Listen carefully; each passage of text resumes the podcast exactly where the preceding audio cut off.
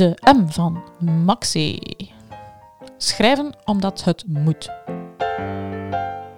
Ik weet niet of je ooit iets van uh, Jack Kerouac hebt gelezen, maar uh, Kerouac is zo'n schrijver bij wie je voelt dat hij niet anders kon dan schrijven.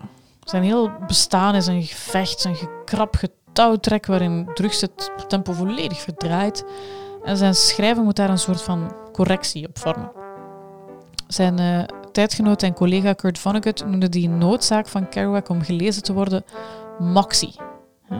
Dus Kerouac zijn schrijven is op geen enkele manier uh, vrijblijvend. Schrijven is zijn raison d'être. En ik weet, copywriting is geen literatuur en nee, we zijn Kerouac niet. Copy is uiteindelijk commerciële en dus zelden levensnoodzakelijke tekst.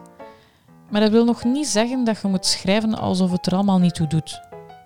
Uw eerste keuze als copywriter ligt in opdrachten aannemen die er wel toe doen.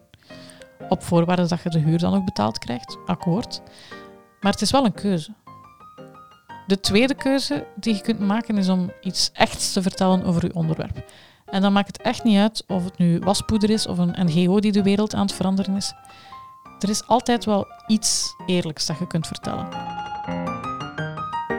Wat je hoe dan ook niet doet, is woorden schrijven. En dan bedoel ik zomaar wat woorden, omdat dat nu eenmaal is waar je voor betaald wordt. En er waren honderd tekens of duizend woorden nodig. Kende dat soort uh, uithangbord of, of, reclame met zoveel meer dan? Genre de soepbar met zoveel meer dan soep. Ja, daar onthoudt een mens echt enkel van dat die mensen soep verkopen, toch? Enfin, laat de les zijn, hang er geen kak aan en maak dat elk woord dat er staat noodzakelijk is.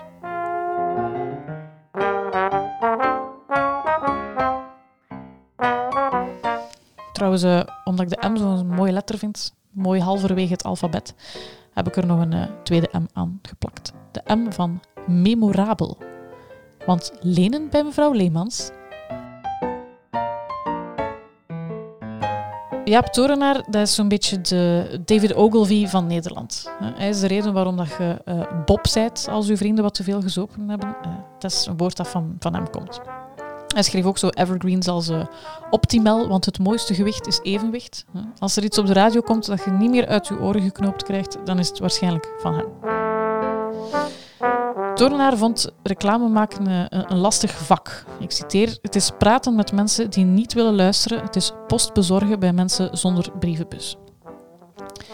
Volgens Torenaar moet je mensen die niet luisteren belagen met oorwormen. Uw taak als reclamemaker, en daar mocht u copywriters gerust nog altijd bijtellen, is om niet onopgemerkt voorbij te gaan. Je moet aandacht trekken.